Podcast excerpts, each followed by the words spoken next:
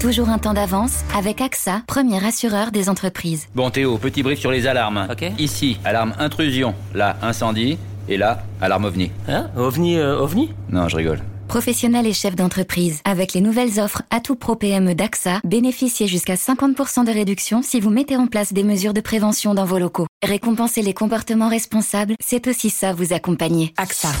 Baromètre chef d'entreprise Cantar 2020, informations et conditions en agence sur go.axa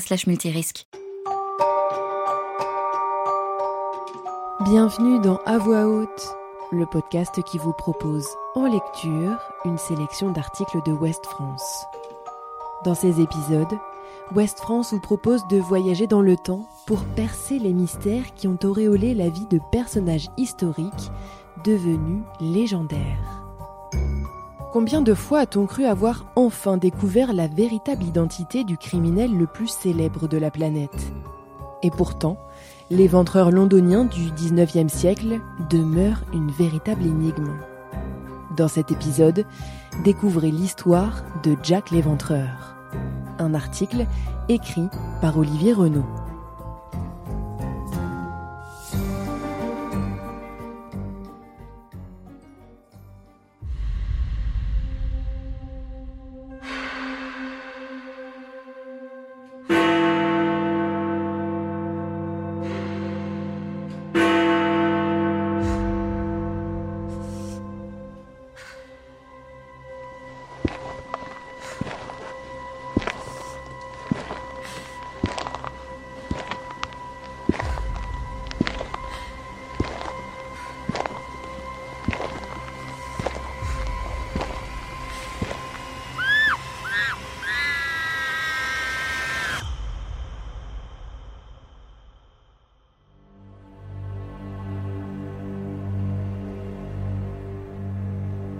Jack l'éventreur est sûrement le tueur en série le plus célèbre de l'histoire.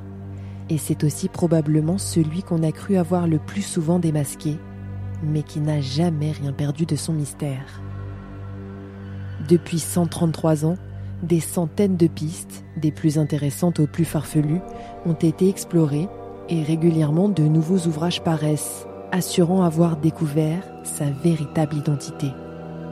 Jamais appréhendé, Jack l'Éventreur est officiellement l'auteur de cinq crimes sauvages dans le quartier londonien de Whitechapel entre septembre et novembre 1888. À cette époque, pauvres et immigrés s'entassaient dans les quartiers dangereux et insalubres de la capitale. Et c'est dans l'East End où le vent amène les fumées des usines de charbon et que le brouillard s'infiltre dans les ruelles que Jack l'éventreur se fait connaître. Tout commence le 31 août 1888. Une prostituée londonienne, Mary Ann Nichols, est alors retrouvée assassinée brutalement dans le quartier miséreux de Whitechapel. Une semaine plus tard, Annie Chapman est également retrouvée morte à proximité du lieu du premier crime. Et le mode opératoire se révèle être le même celui de la première victime. Le 30 septembre 1888, deux nouvelles femmes se font également assassiner, Elizabeth Stride et Catherine Eddowes. Enfin, le 5 novembre, un cinquième meurtre s'ajoute au précédent. Marianne Kelly, qui est alors âgée de 25 ans. Les victimes sont toutes des femmes qui se prostituaient pour survivre dans ce quartier miséreux. Cependant, certains attribuent beaucoup plus de meurtres à l'éventreur, qui aurait alors sévi jusqu'en 1891. Bernard Houdin, historien, essayiste et vice-président de la Société Sherlock Holmes de France, connaît très bien l'affaire Jack l'Éventreur. Il y consacre un des chapitres de l'ouvrage collectif, dirigé par Jean-Christian Petit-Fils, Les grandes énigmes de l'histoire, paru chez Perrin en 2021.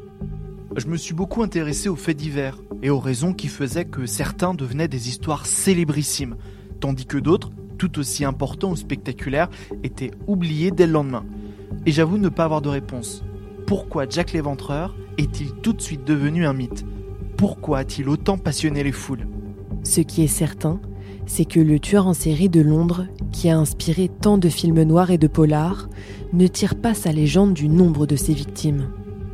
Cinq meurtres, c'est déjà considérable bien sûr, mais c'est sans commune mesure avec le nombre de crimes attribués à un Ted Bundy ou à un Gary Ridgway, le tueur de la Green River. Finalement, l'insaisissable Jack l'Éventreur ne serait sans doute jamais sorti de l'anonymat si les journaux ne s'étaient pas passionnés pour ses crimes. En effet, à la fin du 19e siècle, la presse est de plus en plus populaire et elle cherche des histoires croustillantes. Et comme la description des crimes en détail fait vendre du papier, Jack l'Éventreur devient très vite célèbre. Au plus fort de l'affaire, alors que la presse londonienne publiait régulièrement et avec détail les récits de ses crimes, des dizaines de rédacteurs ont débarqué du monde entier dans l'East End pour couvrir l'affaire. Certains se sont même déguisés en prostituées dans l'espoir de rencontrer le tueur et de décrocher le scoop du siècle. Et tout comme le fera le tueur du Zodiac, à la toute fin des années 1960, en Californie, l'éventreur avait pris l'habitude d'envoyer des lettres à la police. Des provocations qu'il signait d'un nom terrifiant, Jack the Ripper. Aujourd'hui, Bernard Houdin reconnaît que c'est très certainement l'un des éléments qui l'ont fait entrer dans la légende. Ça a fait le buzz, comme on dit aujourd'hui. Sauf qu'on n'est pas du tout sûr que ces lettres soient de lui, ni qu'il se soit lui-même jamais appelé Jack l'Éventreur. Mais alors, qui aurait écrit les lettres? Et d'où lui viendrait ce surnom si habilement choisi? De nombreux chercheurs sont aujourd'hui convaincus que les missives du tueur n'ont jamais été écrites par lui, mais qu'elles étaient l'œuvre de Thomas G. Bowling, un collaborateur de l'agence de presse londonienne, la Central News Agency, et donc un journaliste. Et c'est dans Jack the Ripper de Casebook sorti chez Carlton Publishing Group en 2008, que Richard Jones rapporte les propos tenus en 1913 par l'inspecteur-chef John George Littlechild. Ce dernier avait alors expliqué qu'au moment des faits, les enquêteurs avaient déduit que Bowling était l'auteur de la lettre commençant par Dear Boss, et qu'il serait donc l'inventeur du nom sensationnel de Jack l'Éventreur. Aujourd'hui encore, les avis sont partagés même si l'opinion penche assez largement en faveur d'une supercherie journalistique.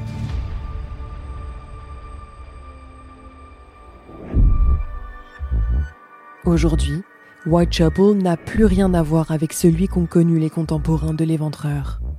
À l'époque, c'était un quartier miséreux, où les violences et les meurtres étaient monnaie courante, et où chacun devait se débrouiller pour survivre. C'était un dédale de passage étroit, aussi sombre et lugubre que le gigantesque réseau d'égouts qui s'étendait sous les habitants. L'organisation compliquée de ce quartier demeure un vrai problème pour la police, qui malgré ses efforts ne parvient pas à mettre la main sur le tueur fantôme. L'enquête est donc confiée à Scotland Yard, qui interroge 2000 personnes, car si le nombre de victimes officielles est de 5, selon les journaux et certains policiers, il y en aurait potentiellement 11 ou 13. La police est désespérée et elle devient très vite la cible des moqueries de la rue et de la presse, car elle est incapable de protéger ses habitants. Un comité de vigilance se forme pour faire des rondes de nuit et surveiller les environs des hôtels, ainsi que les cours et les allées écartées. Le problème, c'est que la population va aussi se charger de désigner les coupables. Et à l'époque, ils sont tout trouvés. Car dans ce sombre East où le travail est rare et mal payé, l'antisémitisme est très répandu. Les nombreux émigrés juifs du quartier sont accusés de voler le pain des Londoniens, qui peinent à décrocher les quelques pénises qui finiront en mauvais jeans ou dans les caisses des asiles de nuit.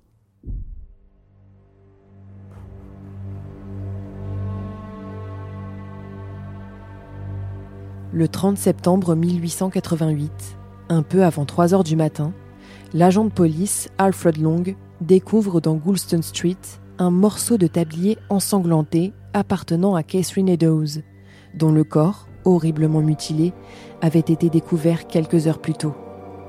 Sur le mur de briques, juste au-dessus du fragment de tissu, on a écrit à la craie The Jews are the men that will not be blamed for nothing. Les Juifs sont les hommes qui ne seront pas blâmés pour rien. Mais de cette inscription, il ne reste déjà plus aucune trace quand les inspecteurs de la City Police arrivent sur place pour la photographier. Craignant des émeutes, les officiers de la Metropolitan Police l'ont déjà effacée. En 1888, se risquer dans les rues de Whitechapel la nuit est de la pure folie. Mais alors comment faire autrement quand on n'a pas de toit? La formule la moins coûteuse reste celle des asiles de nuit et leurs différentes offres. Une guide du Jack the Ripper Museum de Londres explique. Ces établissements comprenaient des chambres que l'on partageait souvent avec d'autres, mais tout le monde n'avait pas les moyens de s'en offrir une. Alors, pour une somme plus modique, vous aviez le droit de dormir sur une chaise en étant retenu par une corde. Et pour encore moins cher, vous aviez la chaise, mais sans la corde. À défaut d'être vraiment confortable, ces refuges assuraient un minimum de sécurité. D'autant que dehors, il n'y a pas que l'éventreur qui fait peur. L'obscurité et le brouillard londonien camouflent un effrayant trafic. Pour se faire de l'argent, certains exhumaient les cadavres récemment enterrés pour les vendre aux médecins qui en avaient besoin pour étudier. Or, ce marché clandestin était beaucoup plus lucratif que les journées de labeur. Et certains ont très vite cherché à améliorer la formule et le rendement. Des gars qui ne trouvaient pas assez de cadavres et qui se fatiguaient trop à les déterrer se sont mis à tuer des gens. C'était plus facile et plus rapide.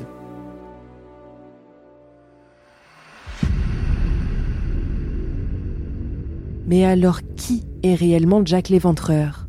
Un habitant de Whitechapel? Ou un médecin des beaux quartiers Un roturier ou un homme de salon? Un boucher ou un chirurgien confirmé? Une femme ou un homme?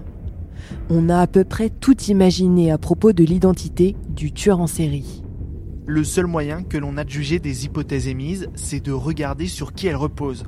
Si c'est sur un personnage connu, c'est de la blague. Les gens ont très envie de relier Jack l'Éventreur à une célébrité du temps. C'est comme ça qu'on a mis en cause le duc de Clarence, ou même l'auteur d'Alice au Pays des Merveilles, Lewis Carroll.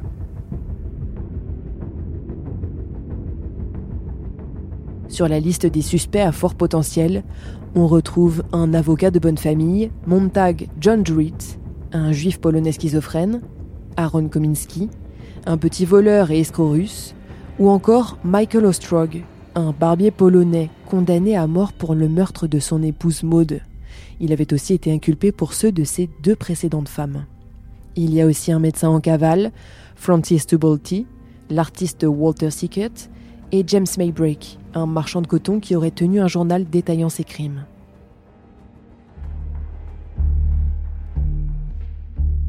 Ces dernières années, l'étude ADN très controversée de mars 2019 de taches de sang et de sperme retrouvées sur un châle supposé avoir appartenu à Catherine Eddowes, la quatrième victime de l'éventreur, aurait permis de démasquer le tueur.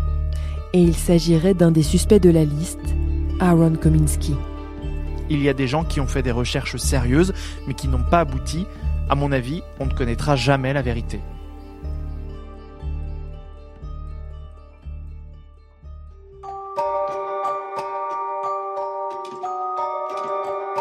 Si vous avez aimé ce podcast, retrouvez nos autres articles sur westfrance.fr. Retrouvez cet épisode ainsi que nos autres productions sur le mur des podcasts et aussi sur notre application Ouest France. N'hésitez pas à nous mettre 5 étoiles si vous avez aimé ce programme.